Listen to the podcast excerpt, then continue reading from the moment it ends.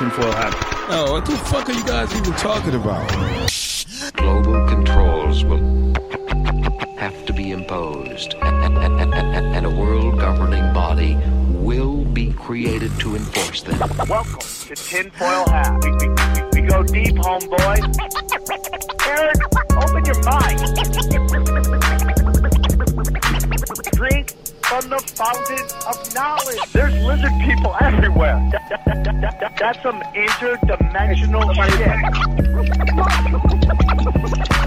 Wake up, Aaron. This is only the beginning. Dude, you just blew my mind. Are you ready to get your mind blown? Hey everybody, welcome to another episode of Tinfoil Hat. You know I am. You know I'm here to do. I'm here to rock. That's right. Uh guys, real quick, I want to say something. Um this episode's a real fun episode. Um it's with my good friend Maverick Matthews. Uh, I'm super excited to have him on. It's a real fun conversation about you know just uh the universe, uh art, uh intelligence agencies, controlling uh, certain people, uh, their fingerprints, culture, uh, and just just basically controlling your reality and stuff like that. So it's a fun conversation. Now I have to be honest with you. There's a couple moments where um, you can hear what's going on in my place. I'm really sorry about that.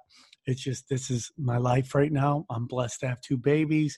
Um, you know martha isn't feeling well so uh, it's just a kind of chaotic moment. Uh, obviously i would prefer to do the recordings in the studios but that's not possible I, and i know that you guys can listen to anything you want. I keep that in mind all the time so i just want to say sorry we're trying our hardest and uh, we love you very much and I, I hope the swarm can understand sometimes being a dad is a little crazy so i just want to say that opening up um, it's a great show. I hope you enjoy it. It's a, it's just a fun conversation. I've been trying to do a little bit more of these shows where we just have conversations. I like having guests. I like them coming, telling us how they see the world. But I also like just sitting down with my friends and talking. This was a great conversation between myself, uh, Maverick Matthews, and Johnny Nice. Um, uh, we don't know where XG is. He could be dead. We don't know.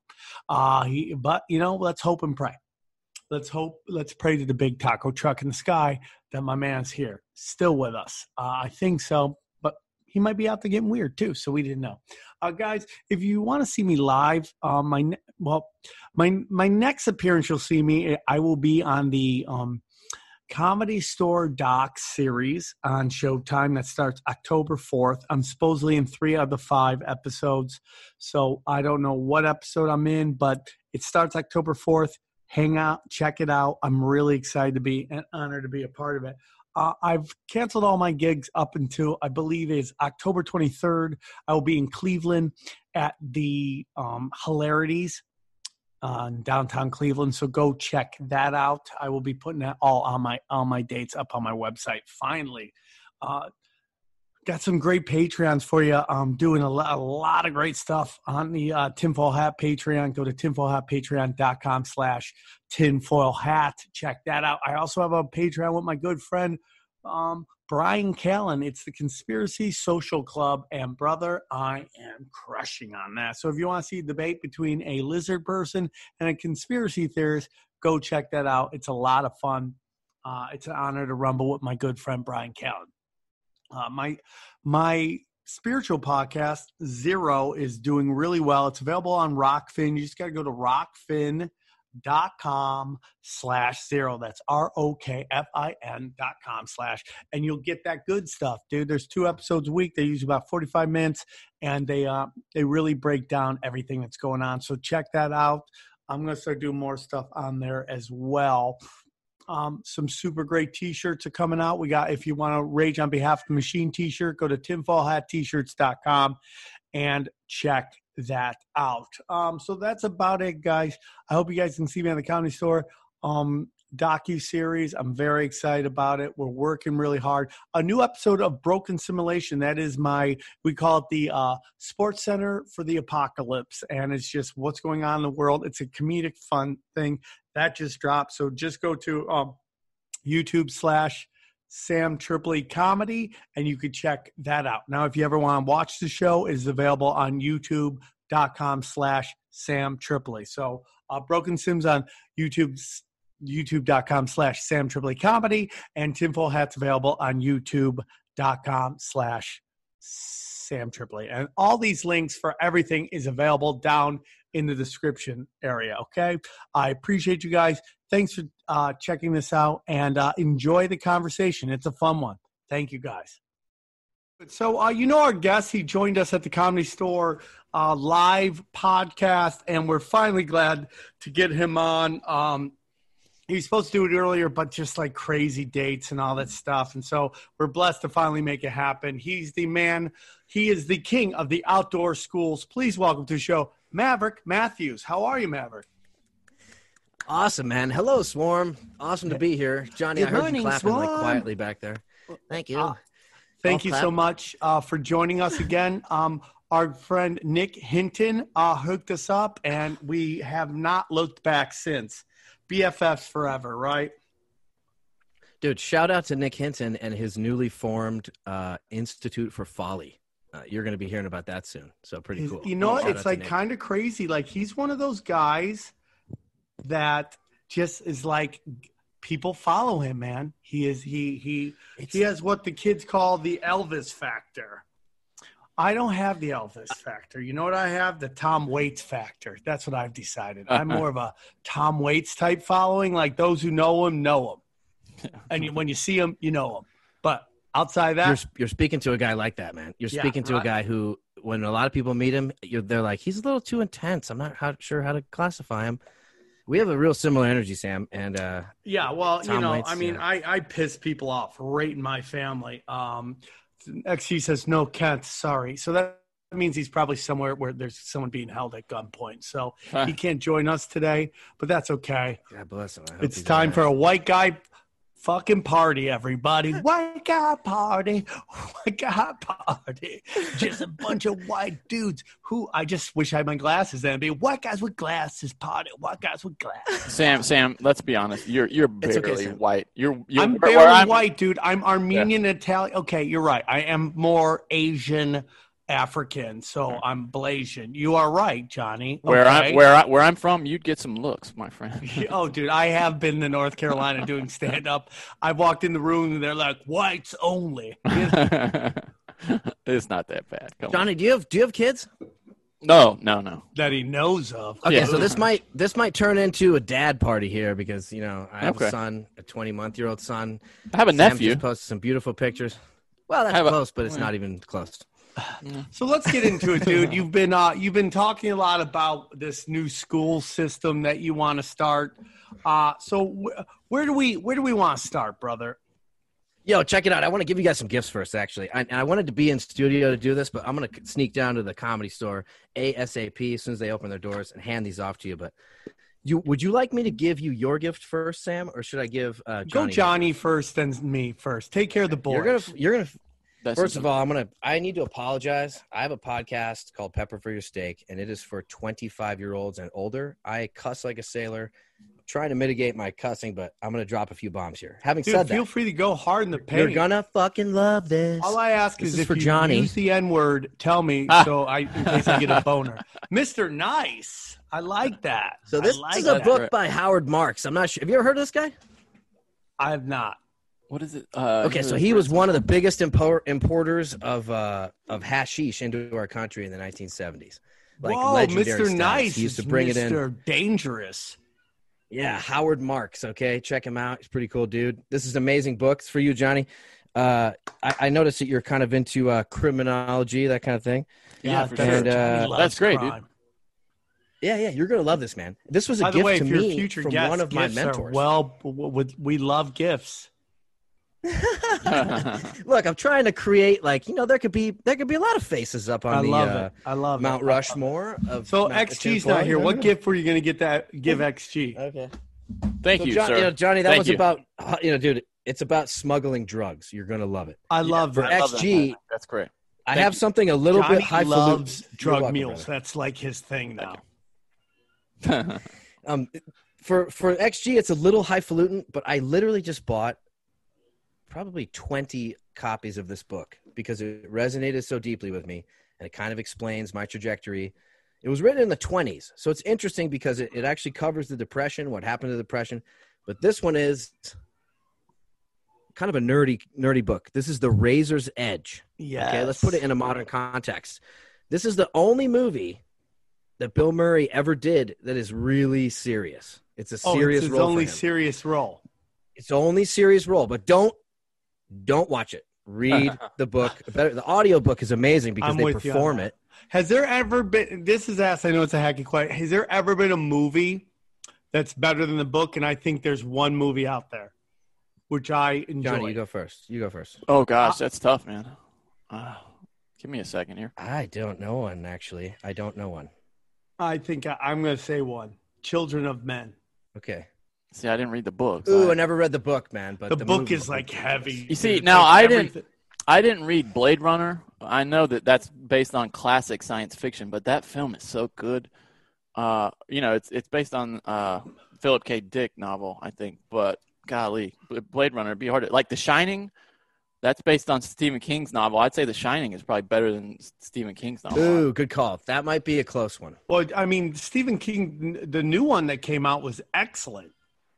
The new, like, Doctor Doctor, Doctor Sleep. my ignorance. Doctor Doctor Sleep. Sleep yeah. was great. You finally saw it? Okay, I, yeah, I was, I was recommending that. That's I thought Doctor Sleep was great. It's just kind of interesting. that's a because, dark like, movie, huh? That, how Dude. disturbing is that scene with that kid having his soul taken or whatever? That's Dude, it's super. You, have you seen the new episode of uh, the new season? I don't know if it's the new season, but of um, what's that one FX show where like they say the same cast every year but a different story? You mean like the they did the O.J. Simpson thing? Yeah, yeah. I oh, I don't know if they did the O.J. Simpson thing. Oh, Oh, yeah, yeah, oh, they did. what? Oh, Oh, you're talking about the feud. Martha loves the, it. The feud is that or No, no, no. It's a, I forget the name of the movie, but Mar- a TV show. But Martha loves it. Uh, Lady Gaga was on it for a while. oh oh American Horror Story. American Horror Story. Like I think this season man. is um, Ratched, or it was one of the season comes. It's like super dark, dude. Super dark. That Can I do a shout out really was quick? My Do a shout out, dude. my buddy, my buddy Luis Diaz is one of the uh, production designers who does the intro sequence. So when you watch that show, how the baby, like American Horror Story, Oh, you wow. remember the season when the baby is coming out and doing all that stuff, and that's got the furnace and everything. My buddy does all that, and and the foam work and the, the artistry is that goes such into a- that. a It is brilliant so idea. next level. So it next really level. is a great idea. Like a, a different story, the same cast, so you still get like an emotional in, investment into them, which is probably what studio execs fear. Like, oh man, they, how are they going to emotionally invest in these people? But they got all right. Time for my gift. I, I held off for as long as I could. Okay, I knew it. I was like, oh, he can't handle it too long. Okay, so I, I noticed you really appreciated that Hermetic podcast recently when you guys went over the set, no, the the philosophy. Yeah, the one where I, everyone said I, I talk too much. Oh, please. This is your podcast. Yeah, This is a library leather bound edition, so it's like collectible. This will be in your Ooh. life. You'll be able to give this to your daughters. This is the Ooh. And this is um, basically the basics of her. Oh, the basics of Hermetic tradition. You got a little inscription there from me. I love But that. the, Cool. on the cover, you can see uh, people who really know esoteric knowledge. You can see the square inside the circle, inside the square. That's like a real big symbol. Anyway, this is uh, this is gonna be part of your library forever. You'll be able to give it to your daughter, Sam. It's pretty cool. I love it. I, I, I'm, you know, what I'm starting to read them tomorrow. We start reading the Book of Enoch. I got that, and I'm gonna start reading my kids the Book of Enoch. I mean, they'll probably be really ready for it. That seems. Ridiculous. I can't even. I can't even So, like, when digest you the Book read of to Enoch, kids, man. Dude, are you reading like you? I think people just tell you to read to them so that they hear, watch you, basically talking, so they learn patterns. Man, I'm totally teasing. no, I know I'm- that. I, I'm I think like, the most. because because Martha's always like read them like kids' books. Stop reading them to your weirdo books. I'm like, I don't think they care. I think they just want to be able to see us talking and moving our mouths and doing all of that. Like I'll read them my AA book when I got to put it bang out some AA pages. That's a good one. I've, I've read them uh, Von Galt's book, some of Von Galt's book. I just do it all, man. I'm like, if I got read and I enjoy reading, but my life is so busy, I'm going to I'm going to read to them what And I want to read, and why not? They just need to see patterns of speech. Why not? Yeah. Have Why you ever not? felt incapacitated, like in your old days, in your old uh, maximum drive days when you were sort of in a room with other people and you were like overwhelmed by the whole scene of it and you just sort of needed a few little clues to know what was going on? Like I mean, that's kind of what like you're saying. Like, did I, have. I ever had my own quantum leap moment? Where It's I, funny. It sounded Yeah, it, basically. it sounded like you were about to, to try to sell me like a spiritual system. Have you? Are you lost in your life? I, th- I thought I was about to get a pitch there. So, so let's No, get it's into a trope this, for a reason. It's a trope because it's a cliche thing that we all wonder about. And when someone starts Yeah. articulating it really clearly and concisely, you're like, "Oh, this guy's probably This full of guy's got a Let's pitch." get- Uh, yeah, yeah, yeah. guy's got a Let's see, he's trying to fuck me, or he's going to pitch me something. You know? Yeah, at some point. At some point. Um, no, dude. Uh, maybe, maybe I don't know. Maybe it's just like sometimes you have to be like, "What's going on here?" I constantly live in an, uh, uh, uh, a state of paranoia. I just, I, I feel like I live my life like a homicide detective. Like I'm constantly trying to look Oh, for yeah. clues of something going down. And when you're looking for something, you'll eventually find it. I have to, in my life, say, listen, dude, just chill and go with the flow. Whatever happens, happens. Uh, but a lot of times I'm just like, dude, I mean, something, okay, what's doing? Oh, okay, look at that, look at that, look at that. I hear, you know, it's like a, a it's, it's a combination of being raised paranoid and being conspiracy theorist. Well, I mean, like, you know, think about what it takes to be a good parent. I constantly wrestle with this. How far are you supposed to go down the rabbit hole in order to be informed? And how far is just being indulgent? That's a real problem for a parent, man. And listen, that there is a point of diminishing returns. I do believe in Bernoulli's principle, where 20% of the herd creates 80% of the useful product. So, in that sense, you, you, you really need to limit how much you let that shit impact you, dude, because it will fucking destroy you. Oh, well, okay, dude, this is something I really would love to talk about today. all. You have to detach. One thing I really all. want to talk about today is Sam. Have you had the issue of of uh, intrusive thoughts start to happen to you yet as a parent, where your where your baby's just cruising around? You're like, what if what if that whole bookshelf falls over and crushes it? Oh, dude, let me just I have tell you something. When you have a newborn baby, and my babies are almost eight months old, dude, and a new spot just shows up somewhere, you're convinced that you are the worst parent in the history of time.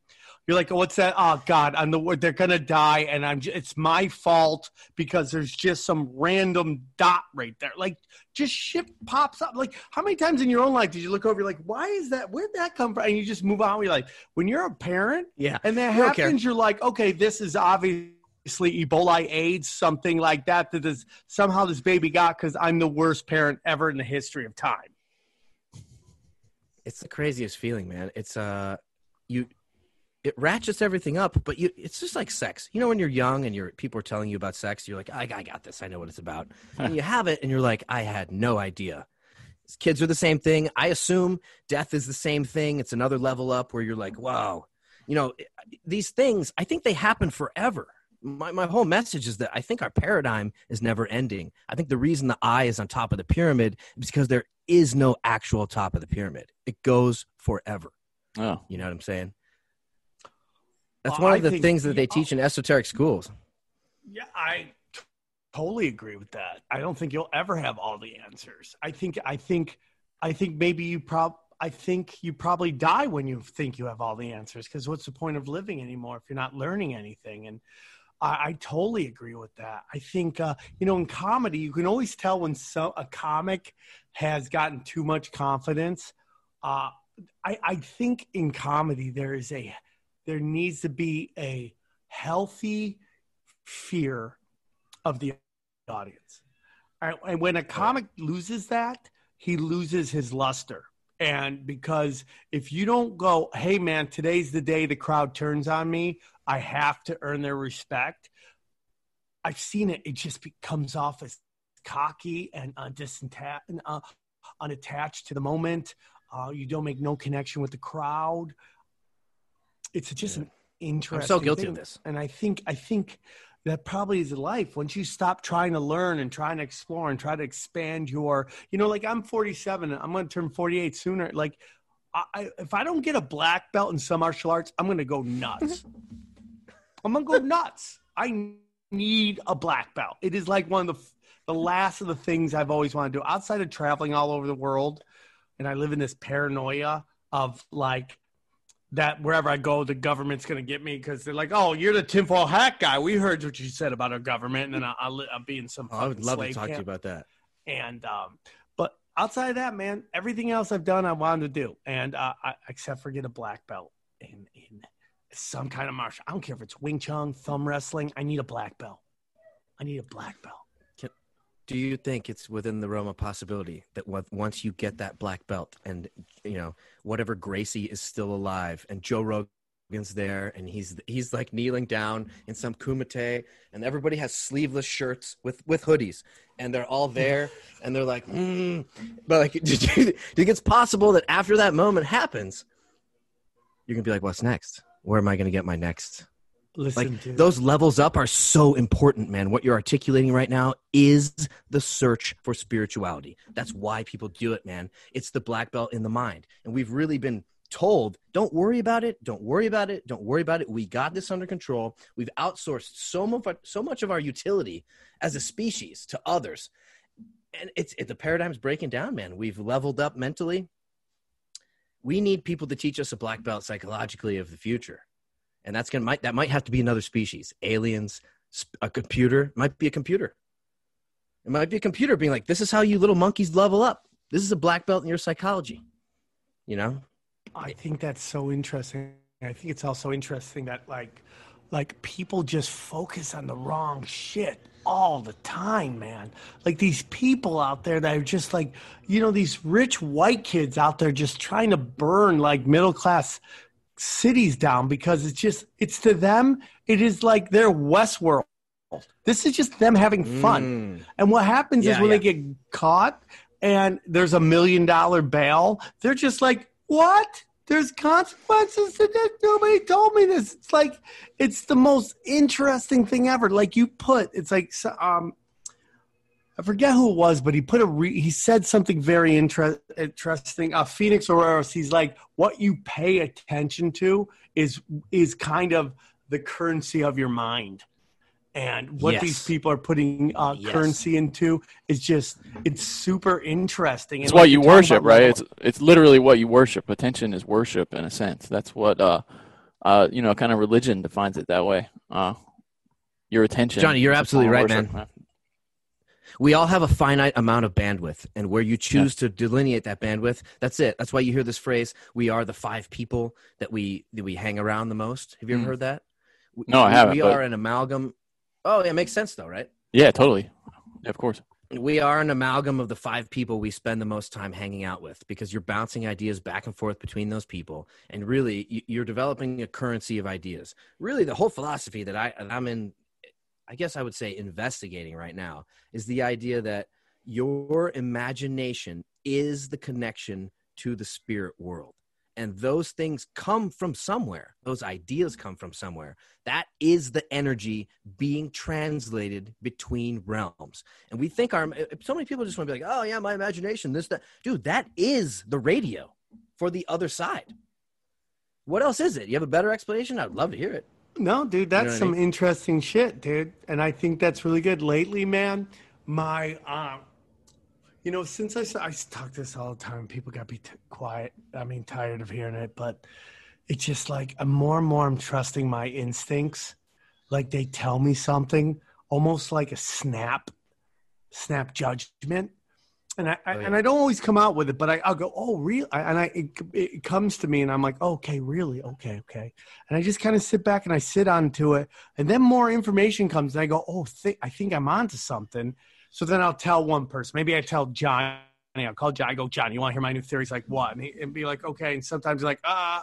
I don't know, dude. And then, like after two weeks, it's like you were right, dude. You were fucking right. And it's Yeah. just, and it's just kind of been like that lately. And there's some weird shit out there that, I, I mean, I want, I'm starting to think there's a couple people in the comedy scene that are intelligence. And my my uh, instincts are starting to tell me that you know every single great artistic movement or every re- every um, spiritual movement within this country has been infiltrated by uh, uh, spooks. And why wouldn't comedy be that? Why wouldn't this incredibly powerful comic scene that is the LA comedy scene for the longest time not be infiltrated by intelligence. That statement itself is scary Howard. and dangerous to say, but there's just something telling me there's intelligence and there's some people involved in it. I don't know who it is. I don't have any idea who it is. And even if I did, I wouldn't tell anybody because that's how you get yourself in deep shit. But there's something that's telling me there is straight up intelligence out there. And but let's go back to what you wanted to talk about, which is connecting to the other side.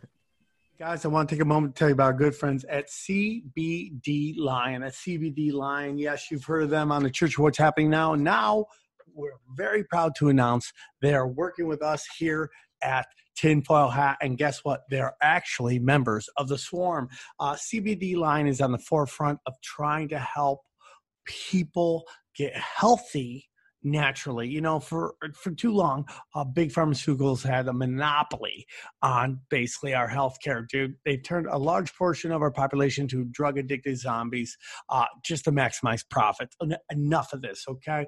But I'm super excited that my friends at CBD Lion have joined the Tinfoil Hat family. Yes, they are. This is a company founded by professionals in the medical and react, recreational cannabis space. Now they got everything here, dude. I'm looking at this thing. They got vape pens. They got uh shatter. That's the coolest thing I've ever heard of. Shatters. Okay. They got tinctures. All right. Flavorless or flavor. Okay. They got pet stuff.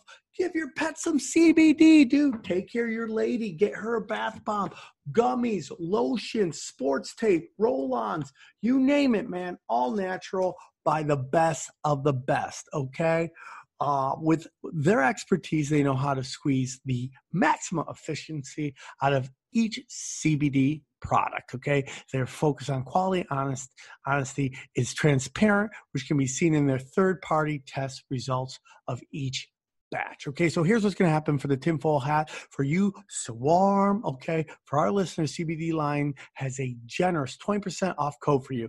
Go to cbdlion.com. That's CBD Lion, like the animal, and enter in the, the the coupon code tin foil the code does not expire and can be used as many times as you like okay and uh, so whether you're in pain looking calm anxiety erase the stress or live a healthier life cbd is great potential alternative for you to look into together we can starve big pharmaceuticals okay by using alternative methods that they don't want so just go to cbdlion.com and use the promo code tin foil you guys are the best. I love you so much. Enjoy the show. Listen, I'm fluid, man. I- You know, not gender wise, but in terms of conversation, we can we can go any any direction, baby. Uh, you know, because there's so much to unravel in this reality, dude.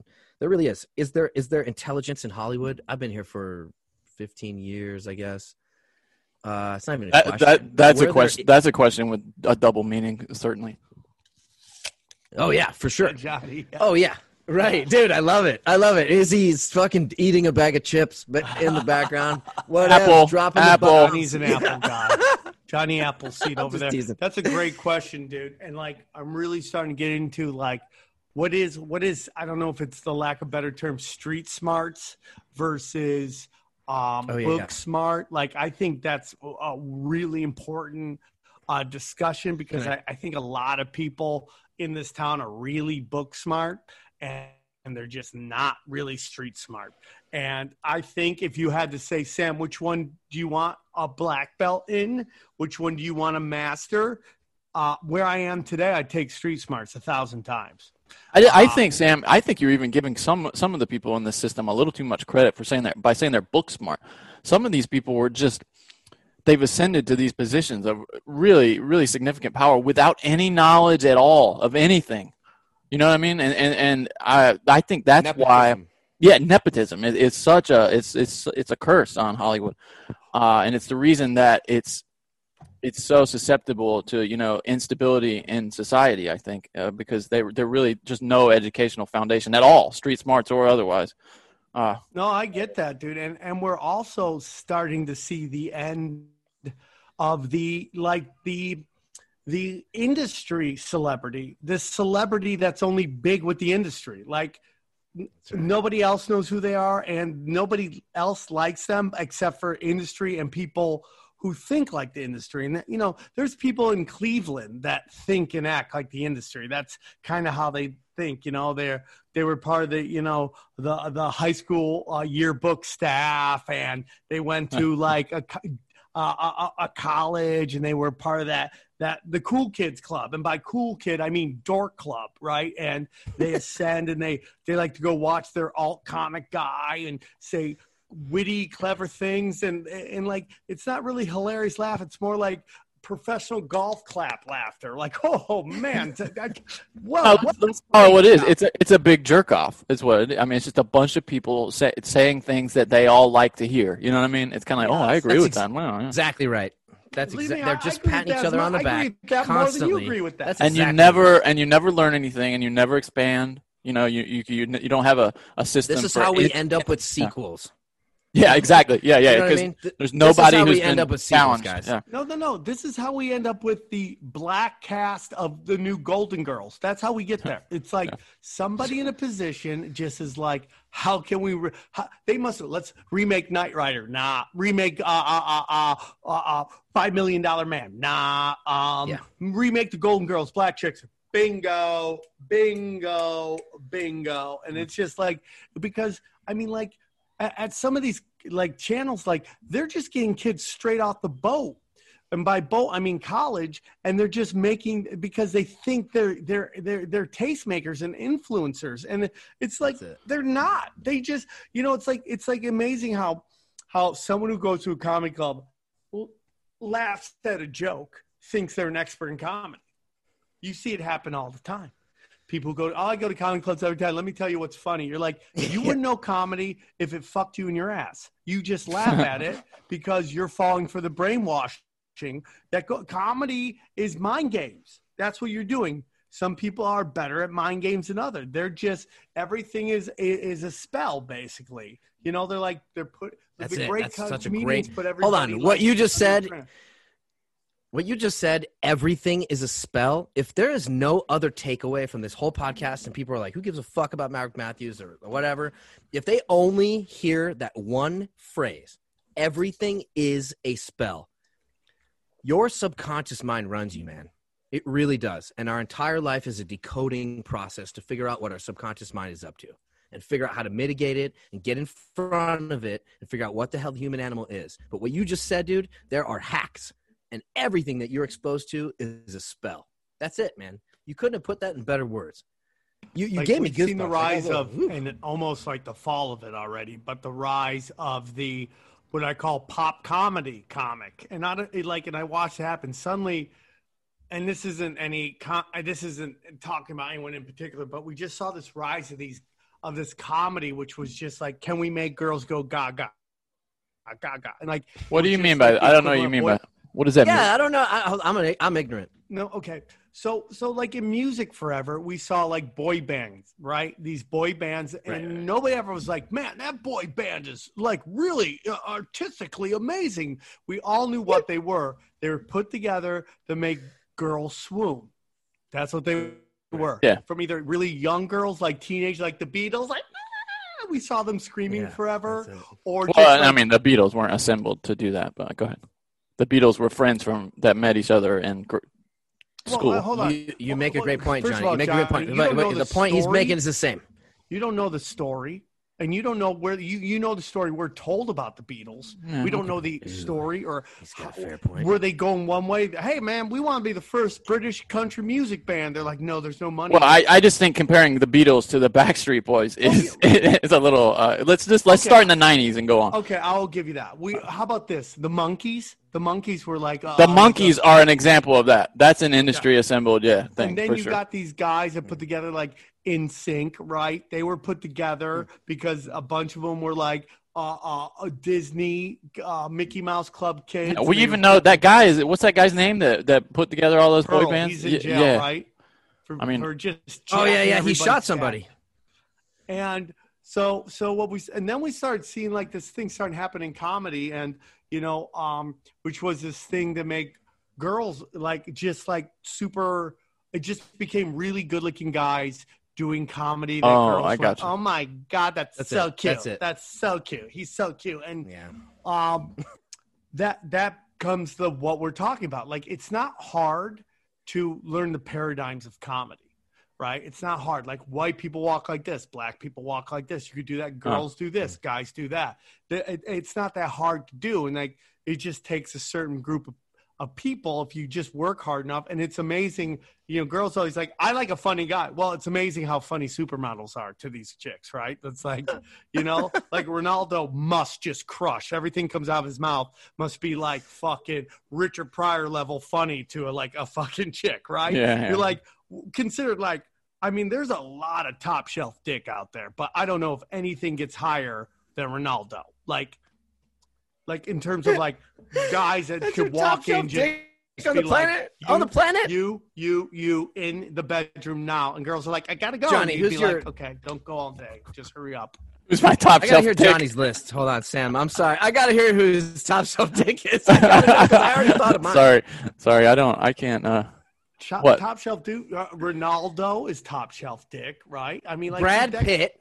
Okay, Yeah. I'm sorry. Pitt He immediately jumped top in my shelf head. Dick. okay. Brad Pitt, Yeah. dude. I mean, Leonardo DiCaprio at one point was top shelf dick. Oh, like he for seems sure, to be but he's like, got dad like bod like a everybody mofo. is kind of, you know, um, who else? It's like, um, who else? What? What? what Are we? Are we? ju- We're just gonna think of uh, hot dudes right now. That's what we're. Well, I mean, like dudes who could Can get like tell you- probably tell any you chick funny they want. It's just like it's hard. Oh, like, okay. Um, For like they can just walk into a room, be like, boom, boom, boom, go. In probably like Clooney. now. Clooney is a guy who can. Clooney's like that. Yeah. I think Clooney is like that. I think we're seeing the end of his coming, his, his like reign like that. But who else is there that just like you put him in a movie like that? it's guy, funny. It's funny. There aren't as many guys up and coming that are in that class of actor. You know that were, you know, sort like of the that man, Robert man's Patterson man. or whatever the guy that Robert is like- Pattinson. yeah, I don't know. Did you see him in Tenet though? He's kind of he's he's kind of getting weird. He's getting that wonky face of a you know those guys who get famous early. That some sometimes they go a little pear shaped in the face, and he's kind of going that way now. I- Even though I never even knew Jack that. Nicholson has got to be in his 70s. I bet Yeah. you he can still. I still think you can get a certain degree, Like- but not like the super. Like the guy who could just get any Instagram model he wants. That's you know, it's like Machine Gun Kelly might be like that now with the kids today. You know what I mean? Uh, Machine Gun Kelly might be a kid like that today who could do it. That's what they like now. It's a whole different thing that they're into. These I mean, like a lot of these NBA players, a lot of these like basketball uh, NBA players, like you know what I'm talking about. I do. don't even know I what his do. point is this like. Cam Newton, maybe I don't know. At one point, I think Cam Newton probably. Well, he's on the Patriots now. Yeah, probably. Yeah, I mean, I don't even know, but the, uh, well, dude, I've never. This is going to be the first conspiracy podcast about We're- we're- dick. Where we just come up with our favorite This hot g- dudes. Yeah. Welcome This is what happens. dudes. We're talking hot This is what dudes. happens when the trajectory is Okay.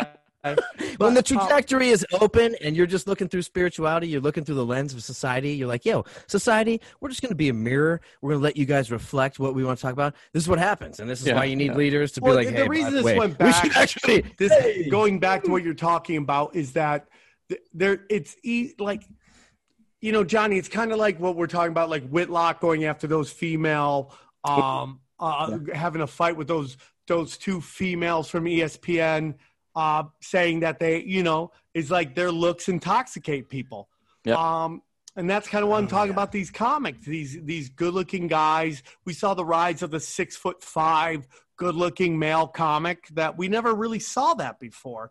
Suddenly, there's guys who understood paradigms of comedy and how people thought, and like it was all just spells. It was just spells, you know. Because if yeah. you wrote down a lot of their their their acts, I don't know if you would laugh out loud. Doesn't mean that they're not good jokes, but they're charming, charismatic, and they sold the the, the jokes, you know. And uh, that's kind of what we're talking about. It's a spell being done on people, and that's kind of what we're talking about. And ask you that's why I think everything's a spell.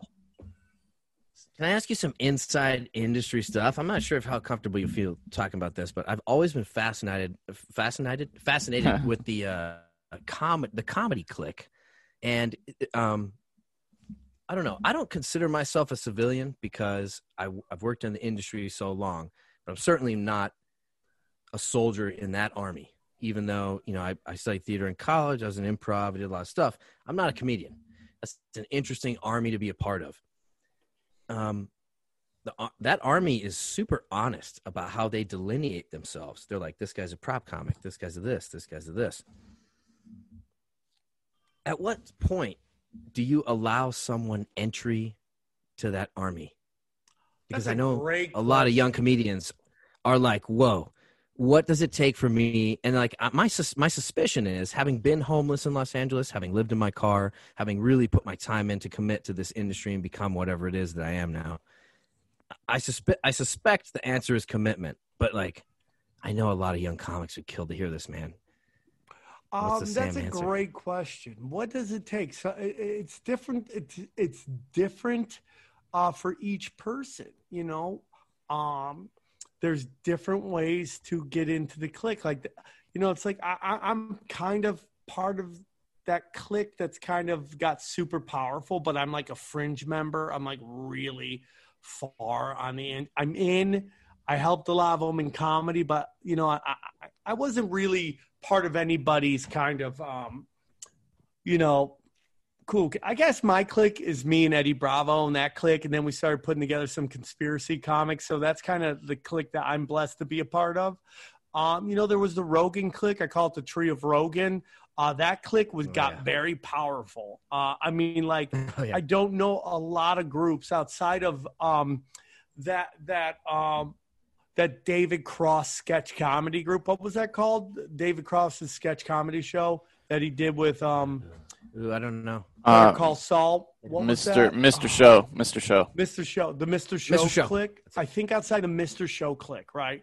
That the Rogan click had the highest percentage of like millionaires, probably. Not, not that that matters, but like in terms of people like selling out, making money, uh, you know, do successful Yeah. podcasts. I don't know outside of What are I. I'm not. I'm. Can we, Can you define the question a, a little, just a little bit more? Are you saying what? What do you mean by acceptance? Or are you saying like the other comedians look at this person and say that's a comedian, or are you saying kind of actually being Let's accepted in into and that do group? the show. I, I I don't know, man. That's a great question. No, this is amazing. This is great, Johnny. Thank you for clarifying. The reason I ask this, man, is because But what is you the know, in question? the outdoor Yeah, which of those is it though? and in our life, yeah, which one of those is it? No, but hear me, hear me, hear me, out, hear me out. The, the, the, the answer is in our outdoor school and in our life, in every group, every tribe, we we develop gateways where there are there's kind of a, and then there's actually a, an archetype for this that was defined by Joseph Campbell. He called it the bridge troll. It's always a troll under the Oh, bridge yeah. who sneaks out and goes, "You have what it takes to be here." And this is the point I was really trying to seek towards. I was like, "What is a bridge troll for a comedian?" You know, that really tests them before they go 100%. And my suspicion is can they quit their day job and go in all the way? That's the level of commitment. But I'd love to hear your thoughts. Well, I, I just want to say this is a question that in- interests me too, and I've listened to what of, a lot what a lot of comedians have said, and I think there are some comedians who say anybody who does open mics is a comedian, and then I think guys like Ari and there's another class of thinking that is exactly what you said. I've heard them say exactly that. If you if it's your job, that that that makes you a comedian. You can kind of be accepted. Uh, I I think so I, yeah, it's I think I, I can only speak about the groups I've run with. If I see somebody, I can I can usually tell you if somebody's going to work. Nobody can tell you if they're going to blow Mm. up. I, I mean, I, I kind of knew some people were going to blow up. Like a, I knew that Chris D'Elia was going to grow up, blow up. I knew that Tiffany Haddish was going to blow up. I knew that. Um, um, Talk about any of those, Sam. What was that feeling that you got that made you feel that? What was okay. that? there was a there's an energy presence with them. And you go okay the the minimum to enter this kind of energy premises are they funny? Eh, if they're funny. And then you go in terms of and you got to understand that this model to me is changing right? And it's not the same as it was but and I, what i'm talking about is only maybe two years ago this this was the old model um Right? and the, and the That's old model was like, are they funny? And, and do they do they check some kind of box that the industry loves? Right? Chris D'Elia was kind of the girl the girls loved him, right? So I knew that. And yeah. he was Hollywood Lady killer. royalty, right? Uh, now, There you go. does that mean Chris made it because he had, he had connections? No, dude. There's just certain people who have connections that blow up, like Robin Williams, Nick Kroll, Chris D'Elia, super funny guys that just happen to come from you know connected families. You know, there's a lot of people who come from connected families that don't make it. But I just knew Chris was going to blow up. Tiffany Haddish, from the moment I saw her, I knew she was going to be a star. I knew it, and I, I, I the only thing that perplexed me was how long it was going to, it why it took so long, and that Oh, more goes into my whole thing that up until recently, Hollywood didn't care about black females, and they didn't care about the black female demographic at all.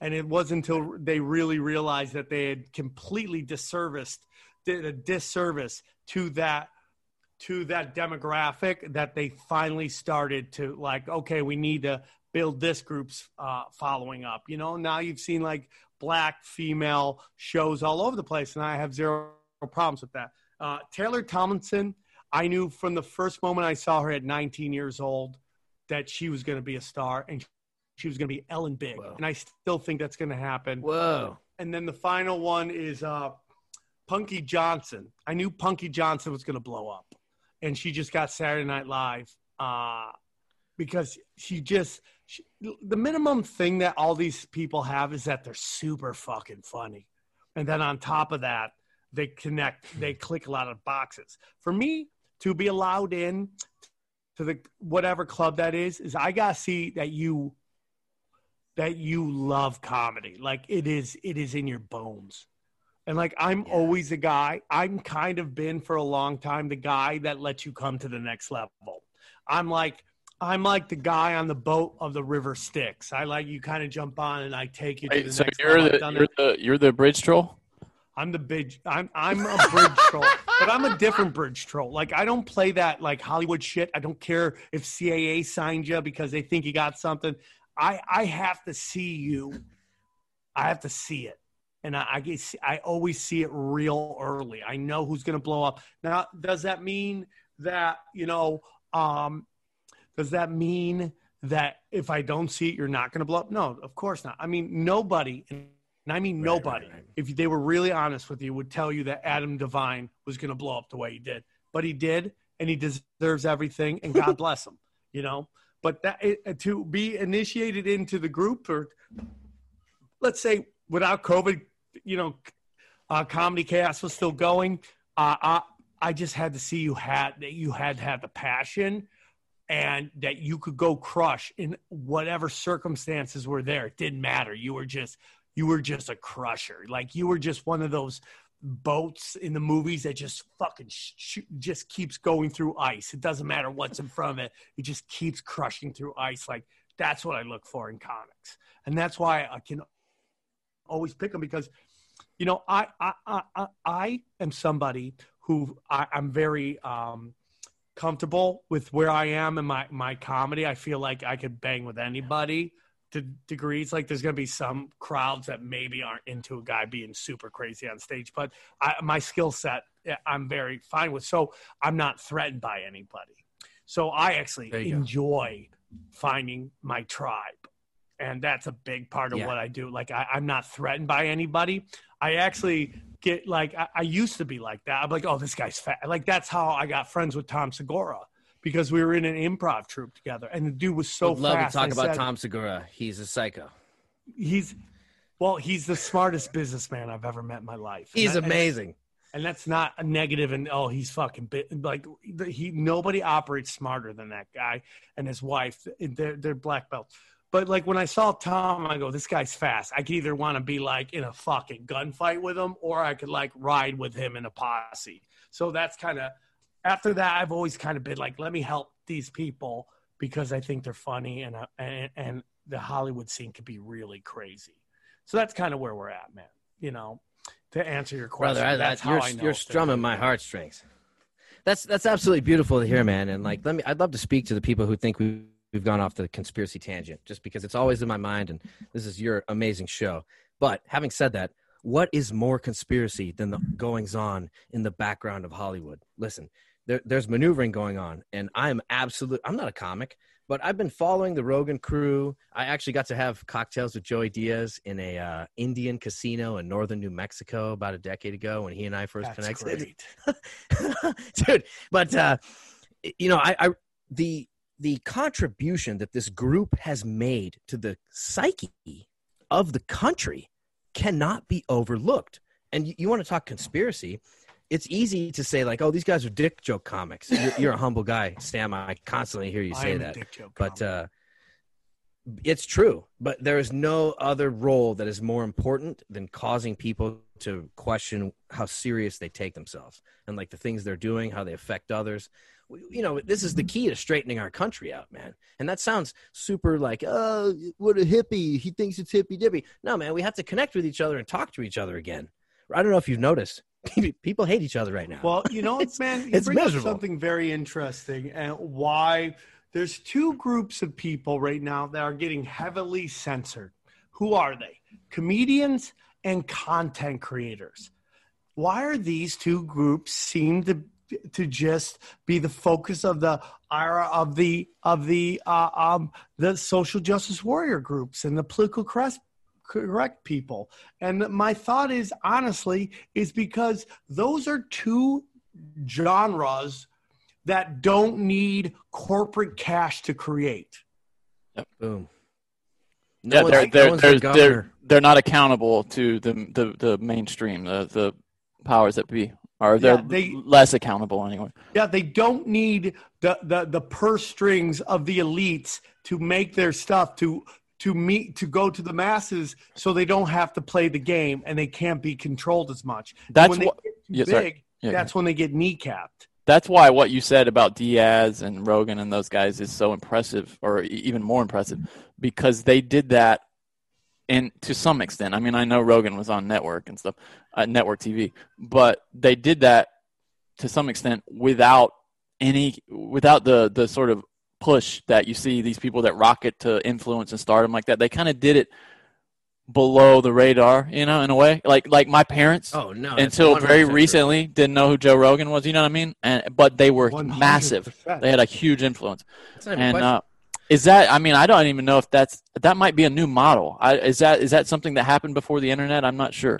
No, I mean, when was the last time you really saw somebody blow up completely uh, uh, uh, uh, did, uh, without the help of uh, of any of the the elites' money? I mean, like, I don't know the last. I Can mean, I tell especially you? when you I'll look- tell you a specific example.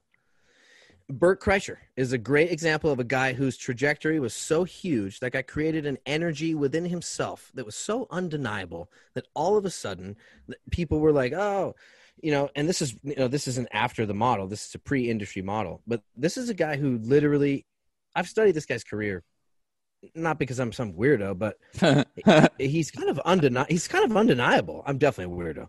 He's kind of undeniable though, because Well, hey, he- hey, I- why was sorry, Rolling Stone interviewing him as the number one party animal in the country? Why? Yeah. Why all of a sudden did he get a holding deal? Why all of a sudden did he get so much attention? This dude, no one picked him to do it.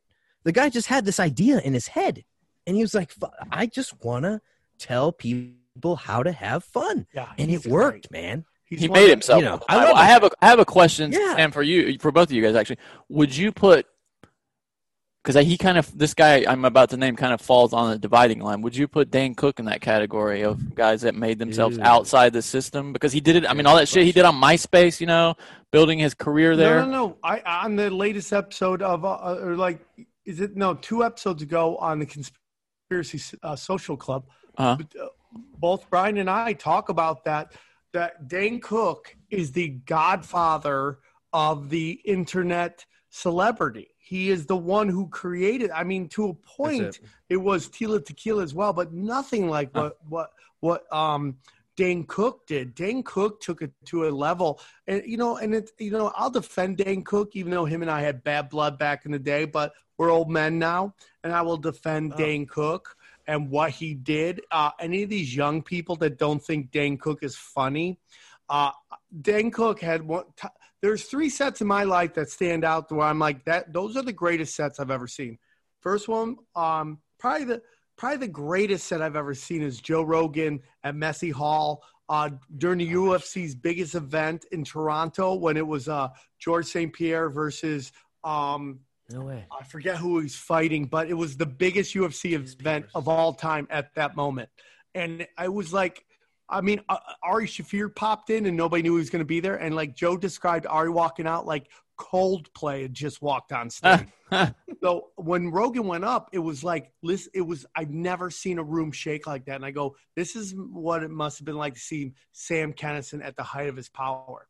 The next one is uh, Bert Kreischer at the comedy store at Comedy Chaos doing his bit about Starbucks and guns. I've never Yeah. seen anybody get a laugh breathing in. He would breathe in, people would start laughing. I've never seen it's the and then the other one is and you know Dane Cook at uh, um, uh, Dublin's is probably the greatest comedy I've ever seen in my life. I mean, those three are probably on par of the three. When was that, Sam? When was that Dan I'd Cook's? say like early like 2002. It's And, hard to you know- it's hard to explain how of that time he was too. Like he hit at the exact moment when his comedy was relevant perfectly in society. You know what I mean? People were just looking for that kind of thing right then, that kind of energy. And he, uh, damn, if he he was a force, man, he was a force. Dude, I mean, like, dude, I've never people used to crush and drive uh, comics would be like, "Holy fuck, we've never seen anything like this." Can I ask And you a question about his comedy specifically? Well, you're telling me people used to say they, they crushed it in a way that they never saw. He's an exceptionally physical comic. He loved to physicalize what he did, rolling around on the stage. Yeah, Do you yeah. attribute that to why it was so impactful? Um, because well, you know what he was was an extension of what Richard Pryor started. Richard Pryor kind of Mm. started like the physical comedy, and I always used to break it down to it would uh, state your premise, act it out. Uh, and you know, like Dane just Ah, took that to the next level, and that's kind of Yeah. what I started doing for a short time. Uh, because Pablo Francisco was like, just pick your favorite comic and, and and imitate him, and eventually you find your own. Um, That sounds like something written on a whiteboard at a comedy school, by the way. You know, Yeah, yeah. state your premise, act it out. Yeah, and that's I started doing. Then I realized I was growing older, and I was like, "Why am I going to act this out? Fuck this! I'm just going to sit here. I'm old." And um, so it, he just became, and like you know, I, I know I talked about earlier, but I I feel like Dane Cook was also the godfather of the boy band comedy because for the first time ever, we just saw a Mm. comic that young, attractive women just flock to. You know, Did, did he make people jealous, Sam? Interesting. That's In the scene, What's that? did he make people jealous in the scene because he kind of was that? Well, a little Guys. bit, but the truth of the matter is that Dane Dane also didn't play nice with others. Oh, really? Well, he was like a crush. Like he wanted to crush.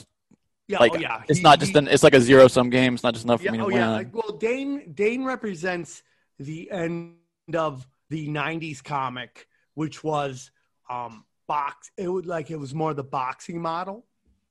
Where we would, they would box with you. Like there could be only one champion. Yeah. and because that's all it was before you would have to be like there was one role on television there was Yeah. one role in the movie there was one role hosting that show so it was everybody for themselves but now because of podcasting everybody can Mm. get some so like you could get you could get hey man you might get this show or i might get this show but it doesn't matter because anybody can get the show but now because of the podcast we can all get whatever we want and we can get our crowd That's it, man. That's the deal. Is that like it, it- like you have to come from a place of abundance. Dane really showed us how the internet could be abundant for everybody. He, he taught us like, look, if you just do these couple things, you learn to cultivate your audience in a certain way. There's plenty for everyone. That's the biggest thing you have to learn in life is that if you come from a place of scarcity, guess what? This this world's going to be scarce. Yeah You come from a place of like, we're going to figure it out, and this is going to be abundant somehow. I, I don't know how. I think it was Wayne.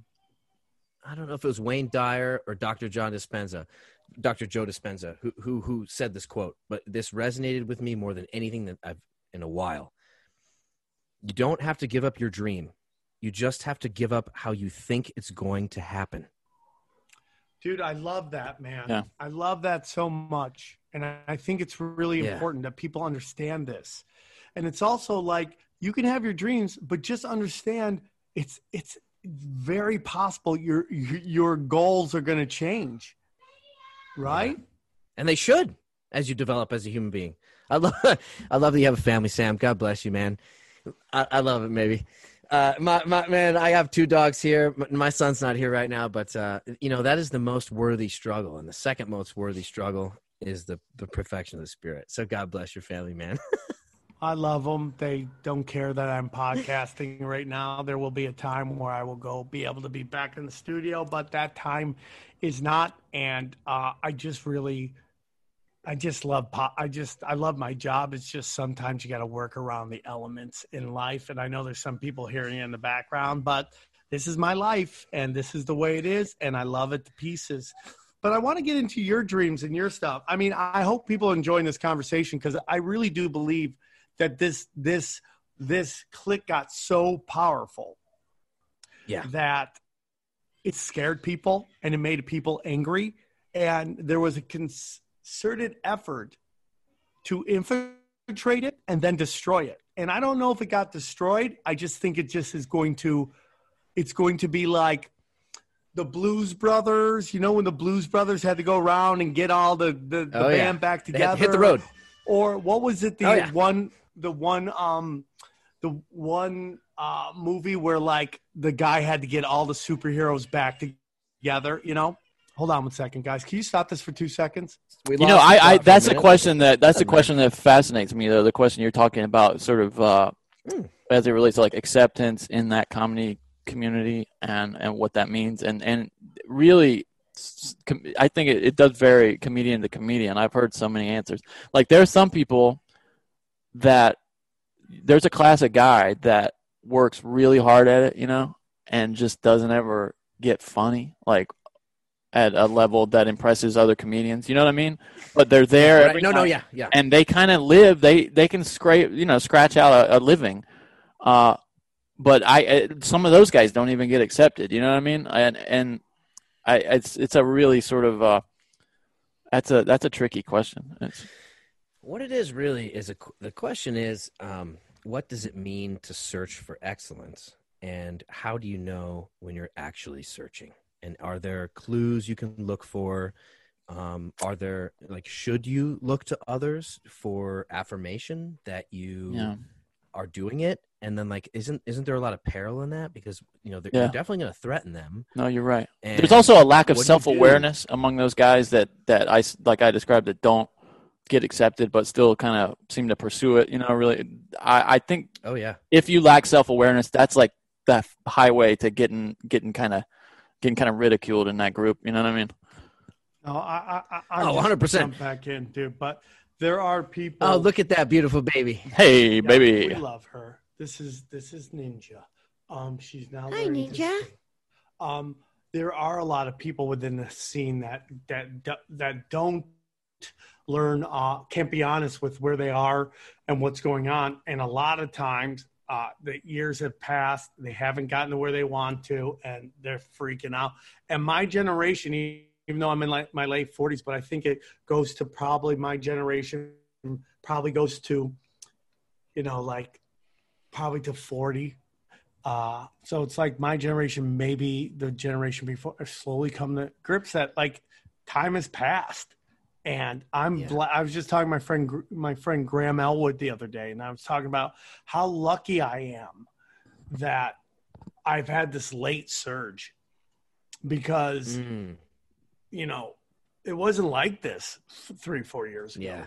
and that's why I take this show very seriously and I work very hard to make sure everybody's happy and okay. Um, but it's like, dude, it's like some people don't, I, and that's why I also, man, I always like I'll sit down and talk to anybody that I know been grinding for a while and give them the advice that I that worked for me. And it's just the truth is like this is what I did. You gotta try to do it. And it's people freak out, man. They freak Yeah. out because they're so used to the old model. But the old mo- model is Oh, yeah. dead. It's dead. I don't know how many more big stars we're gonna put out. Like, you know, my friend Punky Johnson got Saturday Night Live, and I'm so happy for her. But is Saturday Night Live what it was before? Not to diminish what she's done, because getting it still, I don't care how small Saturday Night Live is or whatever. There's still a, a million people trying to get on the show. No, you're right though. It's only it, the prestige it has. It, it's kind of it's kind of running on banked prestige now. You know, the, the its past successes. It's it's really it's a big deal. Uh, like in legacy media, you know, TV and newspapers. But to everybody else, it's just And, it's- well, among comics, if it's not someone goes. I just got Saturday Night yeah, Live, and the industry, not yeah, be happier for them. and the industry, yeah. But Well, that's It's what is always going to be an institution for sure. It will always be an institution. I don't know if it will always. I think at some point they will be like, "Are we spending money on something?" See, When Shane Lorne Gil- Michaels goes, that'll be the test. Exactly. Yeah. You know, He's it's like the when Steve Sh- Jobs. when Shane Gillis got taken out, that was done purposefully for promotional vi- reasons. Yeah, So and it's interesting because it, it's. Have you heard him talk about it? He said that Lorne Michaels told him, "Listen, this is going to pass. You know, you're going to be fine. Uh, you just got to Exactly. get out ahead of it." And that tells you how much power he has on his own show. If he couldn't even save the guy, Exactly. How much like who does he really have any But- but influence on it? I also it's like, what we're seeing is- in time is but it's what- just going to be what- him diminishing in power.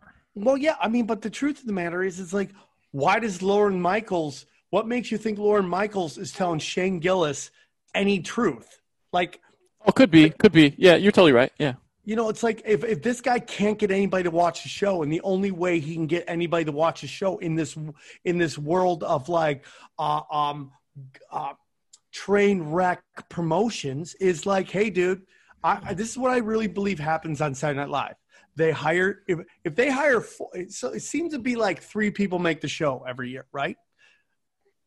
Sometimes they'll try four and one of them will have like a big controversy. If that person can make it through, then they get to the show. But if not, Saturday Night Live looks great, but hey, man, we can't hire you. So Lorne Michaels owes nothing to anybody. This is just somebody coming through. Lorne Michaels 100% participates in train wreck promotions. It's just how he does it. He did with Leslie Jones and her whole um, her whole uh, first round draft pick bit. She did it purpose. And why did he do that? Because she was going to be announced as one of the members of the all female Ghostbusters. So if she makes it through that, she gets on the she gets in the movie. But if not, he got he has promotion for his movie. That's what he does. He did it with Melissa Villasenor. She deleted a bunch of tweets, and then everyone became crazy. But she made it through, and now she's on the show. And he got a bunch of PR for the upcoming season. Saturday Night Live does this all the time. They create fake, they fake controversy because I've seen it. And and when you go to actually like the controversy, all the tweets are, "Are you?" Ba-? They're basically like, "Is this offensive?" Nobody's actually complaining. It's just these bots in this system used together to put out this information to seem like there's a controversy out there, and there's not. Yeah, I mean, like the, you know, these guys are embedded. You know, they're embedded in the system. They're content deciders. They're not content providers, and that's what I find the most fascinating about it. And and this is the paradigm that's shifting. Is we're paying a lot more attention to these content deciders, and we're going, what the fuck? Forgive me, little little baby. Yeah, I'm with you on that, dude. so you're you're starting your own school. What is this school about? It's so funny, man. Um, I, I, I, I was really lucky to work for an outdoor tour company that took kids from around the world, around America. And this company just went out of business. I wouldn't have been able to talk about this actually because of NDAs, but they just went under because of COVID. So it, it really breaks my heart because I, I thought I- I envisioned my son maybe working for this company one day. But, you know, when I was young, the paradigm was like, hey, I can't wait to go backpack Europe and uh you know get some perspective over there i don't know if they i'm i hope to god kids still do this i don't know that they do what do you guys think on that actually before we go farther do you think kids still go backpack europe I, I think I think s they do. I don't know in this COVID world what's going to happen, which is well this minute you know for sure because it's just like it's just like so funny because all these states are just slowly opening, and some people are like, "Should we? Yeah. Should we do it? Should we? Should we do it?" And like, you know, it's like all these statistics are coming out about how many people actually dying, and it's so like ninety nine point nine seven five survive, and it's just like people are like, "Should we open?" Should we open? And I'm just telling you, man, it's all been done. So going back, I do think I do think people still travel, but I think there's been a, a concerted effort by the media and social media people to scare people from traveling. Oh yeah. Because they don't want people to go around and see that these people that the news has been demonizing aren't really that bad. And these situations around the world aren't really that bad. I mean when you hear about australia you know and these like fucking crazy laws they're trying to pass apparently it's just one little section of australia. And that doesn't mean to diminish it like it's not important because whoever lives in that little area is getting fucked with right now, right? But it's like they ma- like what they're doing with Portland. They're trying to act like Portland is on fire when it's this little area. And that's I don't think they want people going around and seeing the world. You know, I there You know, this is there might be a distinction there though. Uh, you you asked backpacking, and I think that's a. I think kids today are are going to places and staying in hotels. You know, possibly supported by their parents, and not actually getting out and learning anything. You know what I mean? They're getting like the tourist, the the, the Hilton experience, rather than actually uh, staying in a hostel, possibly, or backpacking across the country on foot. And I, I, Johnny. I, I did mean, you hostel around? uh, no, I would. Uh, I when I was in college, I did a uh, like a road trip. It's in the car, uh, across the Oh, country, yeah, and that was. I, Great I mean, American road trip. yeah, it was. And I drove out here. You know, Are uh, you guys ready for the craziest statement ever? I love it. That's 100% true. yeah, maybe drop it. I drop am it. almost 48 years old. I've never been on vacation. So, Sam, what do I have to do to be the guy who facilitates your first vacation? I, I, I, will know. set up I your just- tent. I will do everything for you. Your kids will be old enough. I will make sure that everything's taken care of. All you have to do is come out into the wilderness and be a human monkey, and we'll pick a property where there's water, and you can get in the water naked, and you can do all these things. You can think about what the spirit means. You can connect to nature, and you can go, "Holy shit, we're doing it wrong in the cities." I just I don't I don't know. It's kind of crazy because I'm just such a a worker bee, you know, like I've always been working. I just even in college I was just I had I was I just had to struggle to make money. I couldn't go on spring breaks. And mostly because I was living my life as a spring break as well. so like I was drinking and banging everything that moved. It Yeah. was like, why do I want to go to Florida for that when I can just go down the street, you know? But it's like I've never been on spring break. I was never ever gone like, hey, let's go here and just do nothing for a week. I've never done that in my life. I would love to do that at some point, and I think Yeah, I'm baby. finally getting to a point where I can maybe take a couple days off. But like, it's kind of crazy. And I think about, I always think about this, man. When older people, you know, you always they always ask like, hey, man, if you you know they're they're they're coming to the end of their life, and it's pretty obvious the end is near and they always ask them like what do you what do you regret and they always say the same thing i work too much and i think about that Oh all yeah. the time Oh yeah. all the time am i funny. We might have a generation now where their regret is, "Eh, I didn't really work enough." Oh no. yeah that's right That's the millennials. it's Like, like, we, all hold have on. We that haven't done one- any work yet. We haven't built any bridges. We haven't made, we haven't built any Right? condos. We haven't done anything yet. But we all have that one friend that just never works and sometime somehow oh, everything works out then then you just find yourself just grinding grinding grinding and you're just like what are we doing here like what is the purpose Dude, you nailed it. What is that person who manages to just psychologically cruise their way through life? I've had these friends too, and I, and I, man, we have all we all have. And we're like, who? How do you do this? What? And man, you, what? It, and listen, I've done a lot of analyzing of these people, and Huh. Ah. this is where I stand right now. This is where I stand. The placebo effect is a scientific name for something which is so diminishing in its power. The word placebo, the whole thing, it just makes it sound like something fake. Your mind is in charge, man. And you can line out your future in front of you. And I hate it. I hate saying this. But these hippies who have that mental power of belief that is bigger than mine, they are capable of manifesting something bigger than mine. The thing is that's not congruent with our reality is they don't know where to put it. It will end up somewhere and, and they'll get that thing, they'll get that experience, they'll get that boon, but it won't mean anything in the trajectory of, of their life because they don't have a congruency with the rest of their life. This is where like you meet hippies and they're like, I'm manifesting myself a color TV, Yeah, bro. yeah, You're like, you don't even have a house.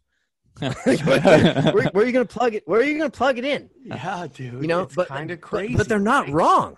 They're not wrong. They have keyed agree, into the dude. right idea. They're just trying to apply it in the wrong scenario. You know? There's a certain genius to that. You you see that sometimes with writers and, and, and poets who kind of they live like a rootless life. I would say, you know, they have that one ability, and then with outside of that, they're really their life is a mess. And I, you know, you see, I mean, yeah, Bukowski, yeah. Uh, I'm thinking of uh, what what what's the damn uh, what's the movie Henry that- Miller.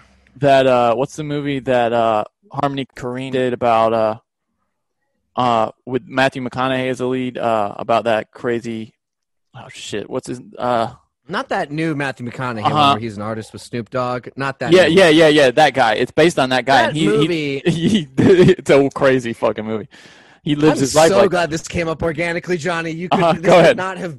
Li- Listen, man, I cannot believe this came up organically. okay I've been fucking watching that movie so much because it is so ridiculous. It's obvious that they're It's trying to insane. rip off a combination of Jimmy Buffett, Jimmy Buffett, and Hunter Thompson. Those are the two characters that he's trying to do. It's Yeah. super obvious, and they're not wrong. Like that character exists. I'm living that guy's life up in. The Well no that guy's a real guy though I can't I can't remember that guy's name but that that guy in that movie is a real guy Yeah, but like, uh, I gotta be honest with you. The Beach Bum is the name of the film. him Is yeah, yeah, dude. I cannot. I'm so fucking. You just made my podcast, Johnny. Moondog you get the book. You get the book, Johnny. Uh, Moondoggy, I think is what they called them. yeah, And uh, he, you know what I hate about this? He was this close to doing it where I, where everybody was like, okay, this is another Fear and Loathing, but they got it this much wrong and it didn't work, and you're Nope. so frustrated by that. Yeah, it was a frustrating. Here, by the way, here's this guy's Wikipedia entry.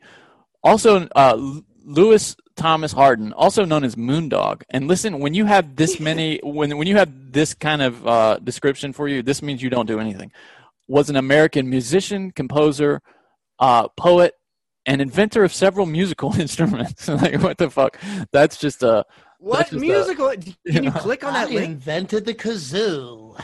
What, what did he? invent? No, but here's the thing Oh. about manufa- manifesting your destiny. Like I remember when the um when the uh, uh secret came out and they're just like all you have to do is visualize Oh, it and it will happen and i'm like that is such a lazy approach to this one Oh, he's also. I'm sorry. He's also a theoretician. So there you go.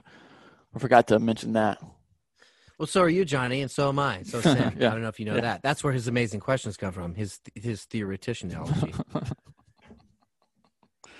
That was. You're right though. That movie is just. I. I can't get my hands around it. I. I can't say I enjoyed it. Uh. But I. I. it's something you love to hate. Yeah. It captivated. never, it uh, did I would never captivate me. recommend it no. without uh, a uh, sort of a what's the word? Um, a caveat. But I would still recommend it because I find it immeasurably entertaining. It's an experience. You just have to know what you're about to digest. It's like, yo, can you eat a foot long hot dog with chili and fucking sausage and onions? Like, you know there's gonna be repercussions, right? Yeah. But you still want to eat this fucking hot dog, right? I mean, look, dude, you want to eat this hot dog. Yeah. It's that Yeah. ridiculous. It's that kind of insanity where you're like, what the? Fu-? It takes you 20 minutes just to digest what the fuck he's doing. You're sitting there going, what am I fucking watching? Like, what is this? It's a trip. but man, gets you know, I don't recommend any drugs to anybody, just like Hunter Thompson, but they've always worked for me. So, you know, that movie's it's next level. Yeah, for sure. we're just living in interesting times dude it's just interesting time I, I keep bringing up the school tell me about the school dude i, I feel like it's like The reason, Sam, that I keep being secretive about it is because if you go searching for me online, I've done a couple things here in town. I don't have a web presence. There's nothing there. It's not a mistake. I don't like the internet. I, I really feel like Dave Chappelle nailed it when he did his sketch about what the internet was on his show. I really think the internet is that gross. And I was like, okay, I have to have an I have to have presence here. I do want to contribute to people. That's not that has nothing to do with my contribution. I want to meet people, connect with them. And so it's a I have a I wrestle with it, right? On average, my outdoor school will take about 32 people an entire year into the outdoors. It's not a lot. It's only about 30 people. So I, I want to accommodate everybody, but I'm only one dude. What we do is we go out into the wilderness and I don't do a lot actually. Mother Nature, she's very capable, man. When you when you take someone's cell phone away from them, when you sit them down in a tent, when you make them eat a clean diet, not make them, when you just say, "Hey, maybe just not drink the soda, sit sit around and just hang out." Magic happens, dude. I don't actually have to do anything. Mother Nature's amazing. My whole message is I think our biggest mistake is to believe in human cleverness. I think we need to step our Yeah, ego down. that's hollywood comedy right there Unpack that a little just- bit. Unpack that a bit. What do you mean by that? Well, we okay. So let's look at medicine. I believe in medicine in terms of trauma. I believe in science. I believe in the scientific method as outlined by Sir Francis Bacon. I think we've made a lot of theoretical progress in terms of how we digest our reality. Medicine as a whole, in terms of how we've applied it, I think is a net sum negative. Medicine gave us lobotomies. Medicine gave Mm. us insane experiments. Medi- you know, like the the problem is humans are applying these beautiful techniques. This is all applic- applicable to mindfulness. We, my whole search is for how do we become more aware of like the potential outcome of what we're doing. Like, Dude, how can you do a about lobotomy? How right can you do a lobotomy? Is what we're And, going and just be like, this is medicine. I don't know that. You know. Yeah. I mean, what you're talking about is what we're going through with this COVID stuff now, with everybody Yeah. just COVID, do this, do that, do scientists, and you like people like science doctors. They're they're just like priests and holy men. They're human beings, Oh, yeah. and they're easily influenced. And it's just like question everything all the time. And like people just don't want to do that because it's easier just to go with the flow. But it's like my friend Scott used to say, "D- only dead fish go with the flow, man. Only dead fish.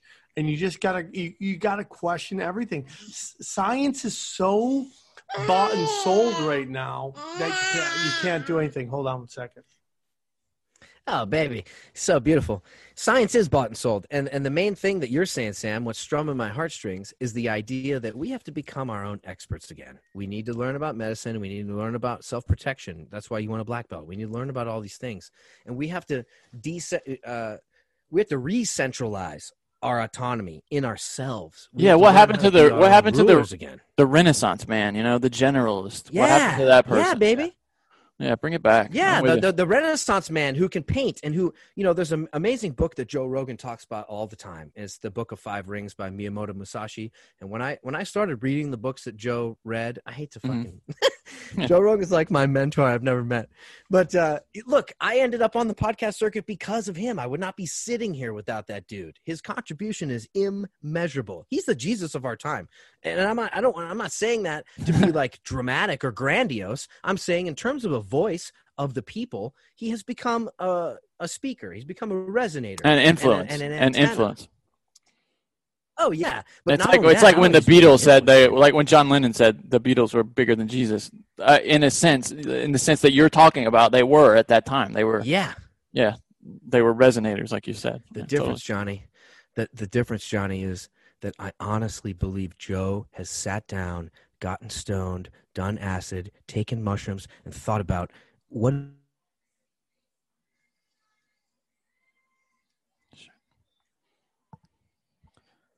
awareness. They didn't have the internet. They didn't know their reach. They didn't really grasp how much they impacted people. Joe does, man. I think maybe. I, I, he- my Yes, no, totally. Yeah, no, that. oh, totally. Yeah. a- he really takes his responsibility seriously. And that's the only reason I even mention him is because that's the kind of person you want as a mentor, someone who understands their responsibility. Although I don't know how much of that he would Same kind of accept. Guy, dude. You know, I don't know how much of that he would accept. He because totally, he's humble. Yeah, exactly. Yeah. I, I think Joe is. Uh, I think Joe is is uh, in a place mentally uh, where very few people can operate. Uh, Oh yeah. I think he's smart enough to uh, set him, people up to take care of a lot of the business around him, so he could focus on this this job that he has to do. Um, but you know, I, I just like you know when it comes to the Beatles, there's just a lot of backdoor darkness with them that nobody wants to talk about. A lot of stuff that has come out later on. I mean, we're Uh, talking about them. We're talking about them like uh, they they they they made records for ten years. You know, 40, 40 50 years ago.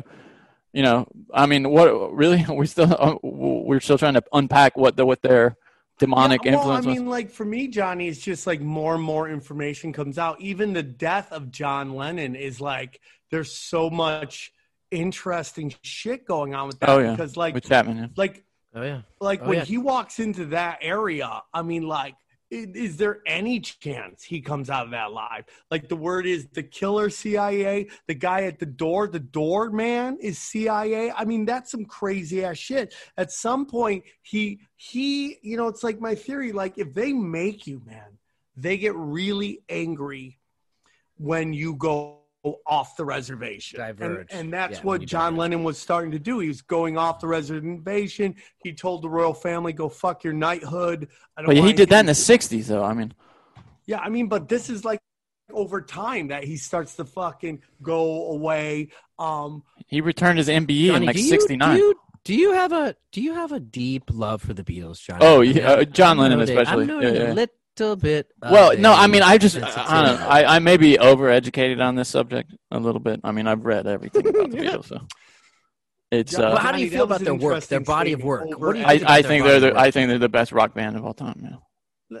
that's a Is that crazy. honest, or you just you Uh-huh. really you really Yeah. do? Oh yeah, I, th- I I mean, Abbey Road to me time? is is is the yeah, it's my favorite album, Abbey Road. Oh wow, okay, okay. So no, we nailed it. Oh, you're you're being humble and quiet, but Johnny? I, this I is your sacred up space. Run the jewels any day against the fucking beef. Well, no. Now I will also say, uh, yeah, I'm, I, I'm a, I'm a big believer in separating the art from the artist, but I, I don't. I, I don't think there's a lot to separate with the Beatles. Honestly, I think Paul McCartney is a glorified pop artist. I mean, he's a there's there's not much mal- maliciousness to that guy. Well, I, I don't, I don't think that, but I do think that, you know, I mean, we're naive to believe that somebody that big did wasn't controlled. That's Yeah, but I mean, you, if you want to talk about like Lennon, John Lennon went off the reservation for the entire '70s. It's called his Lost Weekend. You know, when he came out to L.A. and just got shit faced with Harry Nilsson. And I tell you what I think. This is my five minutes, but like, my opinion is, I think Johnny and Sam are right. No, I like that. Okay, compromise. Yeah. You're like, like these guys were an artist himself, and Sam, Sam, you're you're absolutely right. It's not their expression that was perverted necessarily. Now, you would have to look into each one of these individuals and their personal context to know if they were actually being pushed in certain ways. But it's not hard to pervert an artist's message once it's out there. Yeah, And totally. it doesn't mean the artist is perverted. Just because, yeah, man, I, I really think you guys are ab- actually on the same page. I think these guys resonated, and guess what? People went, those guys are the number one thing resonating right now. We need to take that energy and fucking pervert it because that's the same model that's been Love that, happening since the beginning of time. This is the beginning, dude. You guys are on the same page, man. This is what's been happening. Well, and I and I know that was that was a source of frustration for the Beatles. I mean, they they they're on Yeah. the record, yeah, saying that. And that's why he said, I am Je-, like the whole Jesus thing. He's like, I'm sick of this. We're as Yeah. popular as Jesus. Whatever I say, like, come on, give me a break. Like, I have to be careful what I say. He was he was saying that out of frustration, I think. I- Yeah, I same thing, like when he Paul wasn't saying when- that out of ego. when Paul McCartney admitted they took acid, he was like, "Now listen," he told the reporter, "I'm telling you this. You don't have to report it. You know, if you if right. you if you think uh, you, the moral the moral obligation in this situation is yours, not mine." Uh, and and I, you know, I mean, I think they were constantly at war with what you're talking about, Sam. And you're right. Yeah, that, it Oh, was yeah. perverted in Oh, the yeah. end, but well, I just think that like up until recently, man, we are we have seen that you know life is a stage, man, and the world is Oh, a yeah. stage, right? And those Yeah. who control the stage control everything.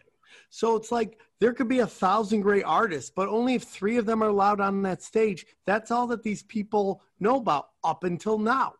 And we are now seeing people who are creating their it's peer to peer and people are creating their own brand without any help. Now, are there people that I believe that you know a great discussion within the conspiracy community is like Candace Owens. She's a wonderful uh, um she's she's somebody who's found her lane, you know, on this show we've talked black conservatives are very much um uh, you know the most punk rock shit going on right now because they they've danced to their own drummer. Now, but the question is if you were the powers that be, would a brand like Candon, o, Candace Owens help create chaos?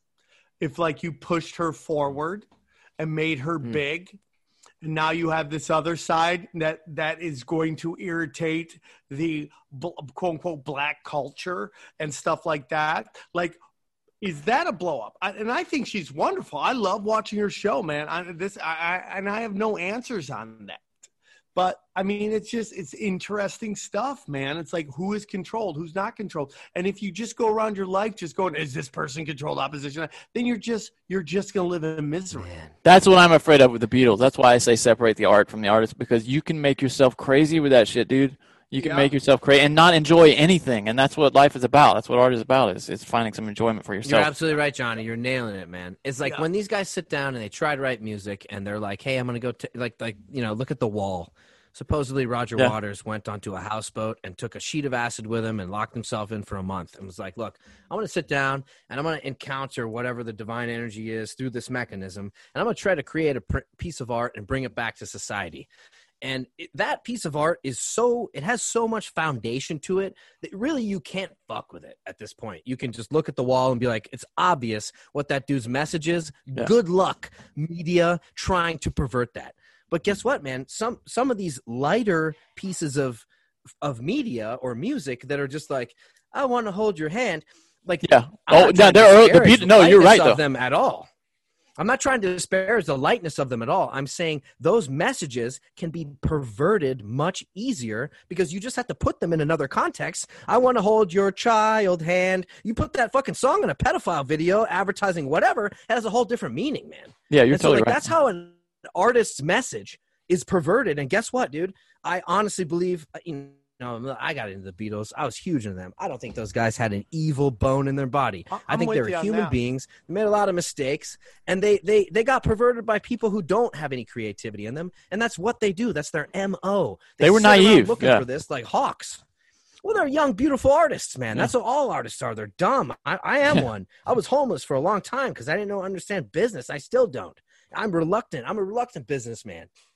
I, I'm an artist, and but dude, listen, You know what? Artists Dude? I mean, what, what's going on right now with broke. Rogan and his whole? They're trying to like, dude. I, I mean, I'm gonna be honest with you. I wouldn't doubt if they bought his. They spent a lot more money than any of us Ooh, know about. darkness, I think darkness. he says a hundred thousand, but I think it could easily be hundred million. Uh, uh, 100,000. I mean, hundred. What a million. deal. Uh, I think it could easily be value. three, four, five hundred million dollars without a doubt. You think that's So- possible, man? Yeah, I mean, dude, I personally believe that that show that show is worth over a billion dollars. And the Yeah, only but You're reason, absolutely what? But what he?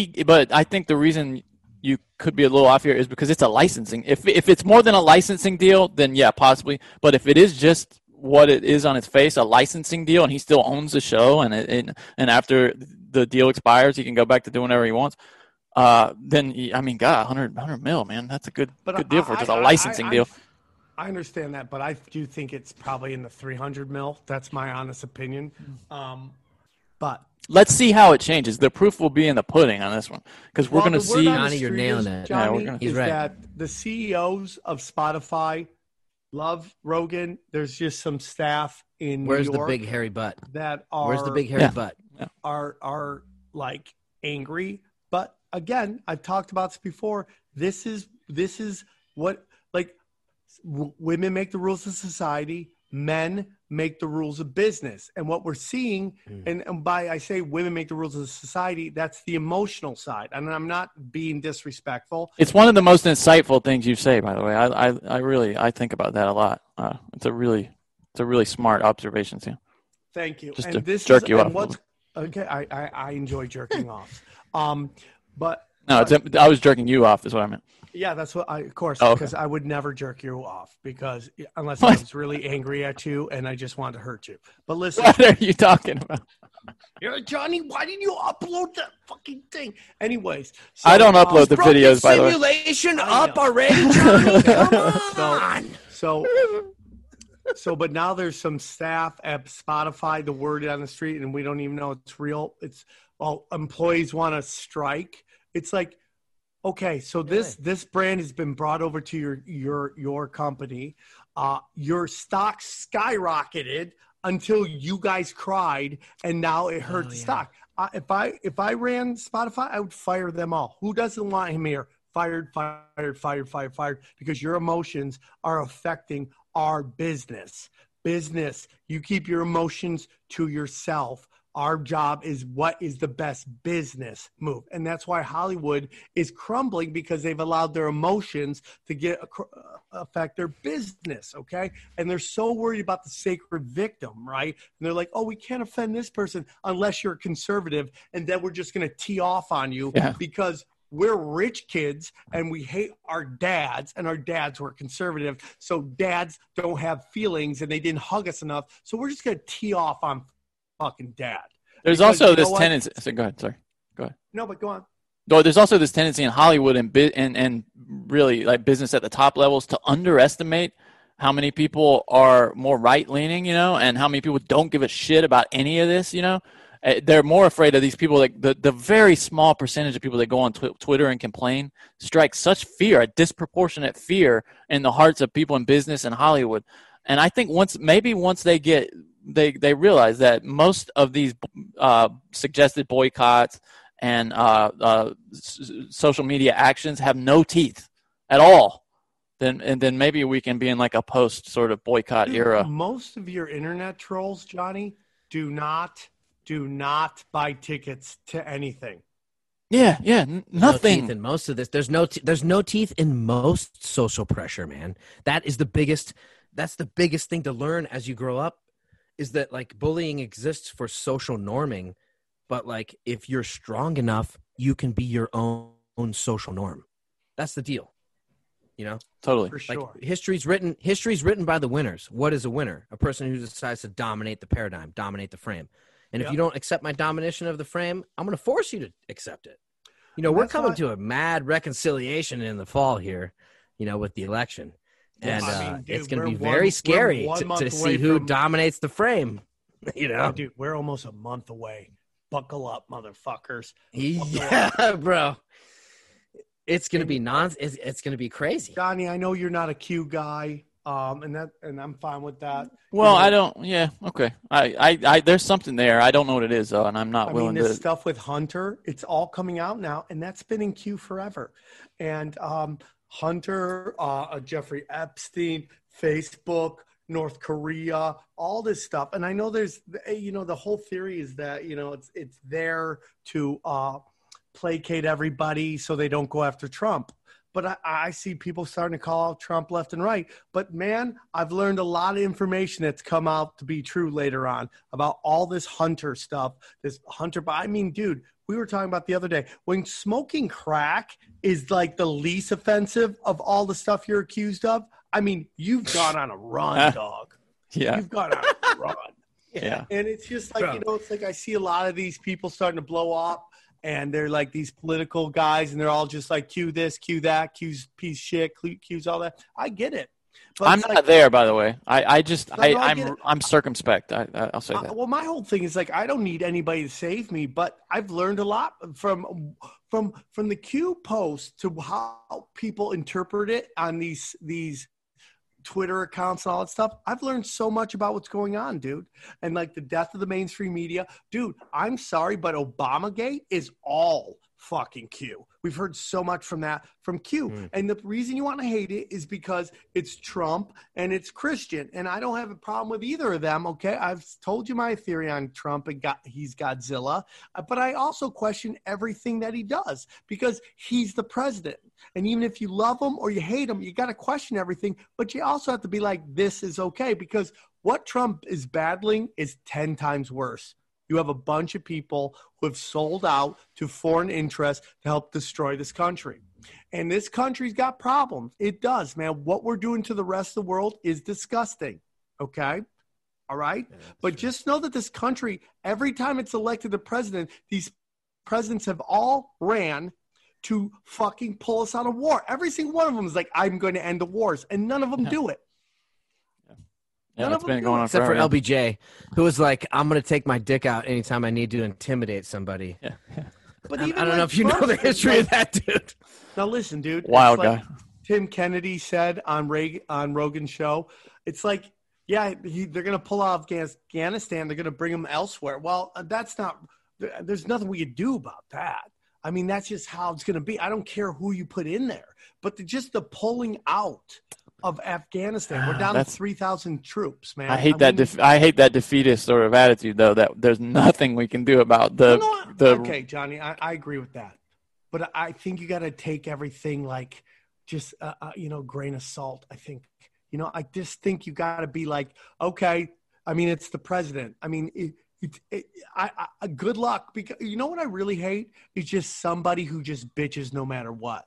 Yeah. I'm really Mm. hating that Hell yeah. person in politics. Offer a There's a lot of people I love, but they're just like everything is bad all the time. So I'm like, well, then why are you doing this? You're not really adding anything. You're just no different than the person who that the president, no matter what It's the president TV does, they're news, all dude. good. That's all. TV news is all. It's just no matter who's in charge, it's a litany of complaints and darkness. I mean, that's all TV news is. Uh, especially And the then opinion shows. Listen, now. you want to play? You want to? You want to play? You want to play a, a fun drinking game with me, Uh, or like some kind of like fun game?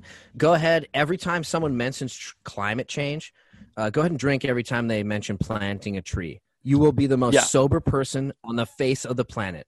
Climate change has nothing to do with actually planting trees or changing our climate. It is a talking point, like all these other things that people have grasped onto, and we are so far away from the actual solution that people are considering climate credits and all this horseshit nonsense, which is just human being cleverness. It's not. It's all insanity, man.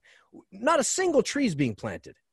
Like, I don't get it anymore. We're so No, far dude, away from that's exactly reality, man. We've on. all agreed to just be in nonsense land. And and this is Sam. I hate to say this.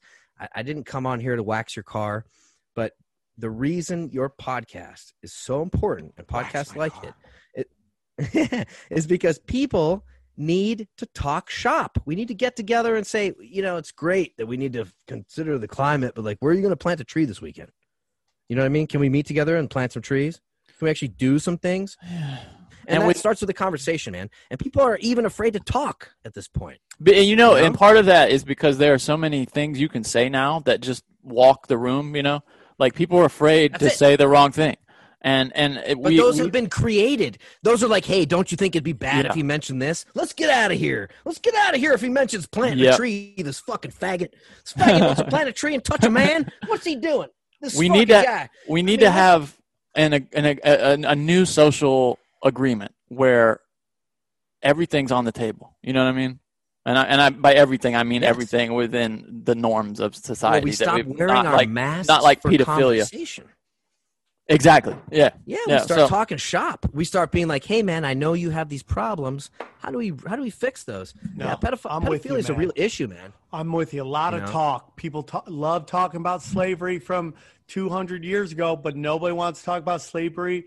Slavery in uh, Libya right Financial now. slavery Everybody right wants now. to talk about the concentration camps in Germany. Nobody wants to talk about the camps in China. Nobody wants to do any of that because that would actually take actually interactive. People hate racism in this country. You know, people hate sexism in this country. Uh, people hate violent crime. But you know what? Nobody wants to talk about pedophilia because it scares them because they would actually have to fucking wake up and do something. People want to talk about the Me Too and they want to all agree the Me, yeah, yeah, yeah, Me Too. It's so bad. It's so bad. Hey, what about the pedophiles? Whatever, crazy conspiracy person. You That's know, it. And it's just really sad. And anybody, and I mean anybody, that wants to debate me on whether we have a power structure pedophilia problem in this country, I'm your huckleberry. Anytime you want to come and have a discussion, okay? Because I know some of you motherfuckers still want to have a career in Hollywood, so you want to fucking act like it's not a big deal and shit all over it so you could fucking get hand jobs from the Hollywood elites. It's a giant fucking problem, and to fucking disrespect it is fucking sellout bullshit, and I see you doing it. And I promise you, Yeah. we're gonna have our day. Shut up about That's it. pedophilia not being an issue because you just you're you want to be one of the cool kids. You have your fucking foot in both sides of the fucking thing, man, and I see it happening. And it, dude, you don't think Pizzagate is real? Go look at the tweet that somebody took of James Alefantis talking about cum pandas. And if you knew what cum panda was, you'd want to beat the fuck out of that guy. So stop telling me it's not an issue. Stop telling me it's Yeah. like the fucking the fucking rights version of COVID. Shut up. You're disservicing. man. You're hurting children. To sit there and co-sign that, oh my God, these comics are so meany to fucking girls, and then turn around and act like pedophilia isn't an issue. You're not fucking being edgy, you fucking edge lord. You're fucking being a, a fucking pussy. And I'll fucking smack ya if you think I'm kidding. I'm so over these fucking phony fucks in comedy. I'm so over fake punk rockers Yes. trying to be edgy, making fun of kids getting fucking fucked. Now, I'm not super serious guy all the time where there can't be jokes, but when you go out there and try to act like it's not an issue because it can't help your fucking career and you can't spin it into a fucking showcase or a funny ass fucking video, I'm gonna fucking go nuts. We're gonna have our day. We're gonna have our day. There's some people Because you're too. fucking trying to play both sides of the fucking rail. There's trying to act like you're an outsider while you're doing insider bullshit. There's another That's it, class. man. there's And another class of person too for for whom that is even just too dark to consider as a possibility. You know, like I know my family, maybe they don't necessarily think it's that big of a problem because it's just too dark to to. I mean, how can you live your life with that No, I knowledge? you know got what that. I mean? But there's The some people weight. out there that know it's real, but they don't want to admit it because they don't want to piss off the Hollywood people. Yeah, I we just got to That's what it reach out to those people. Yeah, I love you Johnny, can I guys tell very you something? much. Yeah, what's up? the big the, the big thing is once you have a kid it, it's so realigning in terms of like awareness That's what I that hear. you're like i can't even man i'm sorry. I don't mean to pick you out as like a No, no, no, for, for no, this. no. God, Please, God bless please. you. I hope you have kids. I hope you have kids one day. I hope they're planned. Mine mine wasn't and he's the most amazing little monster in the world. But um you know listen the difference the difference is man like i'm rolling with the punches. And um our world has real problems. And once you have a kid you start going okay now what do i need to pay attention to? And you you start loo- looking and all of a sudden it's horrific. It's it's beyond concerning. It's horrific. And you realize that there has been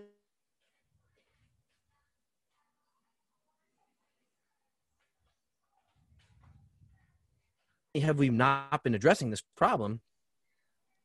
I, I don't even know where to begin addressing it because nobody wants to even acknowledge the damn thing. The, the idea that a pedophilia scandal could be called conspiracy without proper due diligence and investigation is a crime against humanity. I'm sorry, that's what it is. And the fact that the UN isn't looking into pedophilia in our country, that's fucking telling. What, what are those guys up to? Okay? Those, are, those guys are doing the job of the World Bank. All right? Those are bankers. They're not here to help you. No one is here to help you, actually. And I'm throwing myself under the bus right now because I saw Sam go get so heated. But goddamn, that was inspiring. So I want to get all Alex Jones on your ass. But but really, it's not a fucking joke, man. I have a kid, and you know, Sam and I went out there and we marched for the uh, the movement for children, and that was a big deal, and that really brought it home. And I saw all those people come out there, and to have children at home, and to be down there, and to know that we were walking around. This is something that happened during that march, man. Is that every every once in a while we'd have we'd we'd run into like a lamp post, and there'd be a poster on it advertising for like.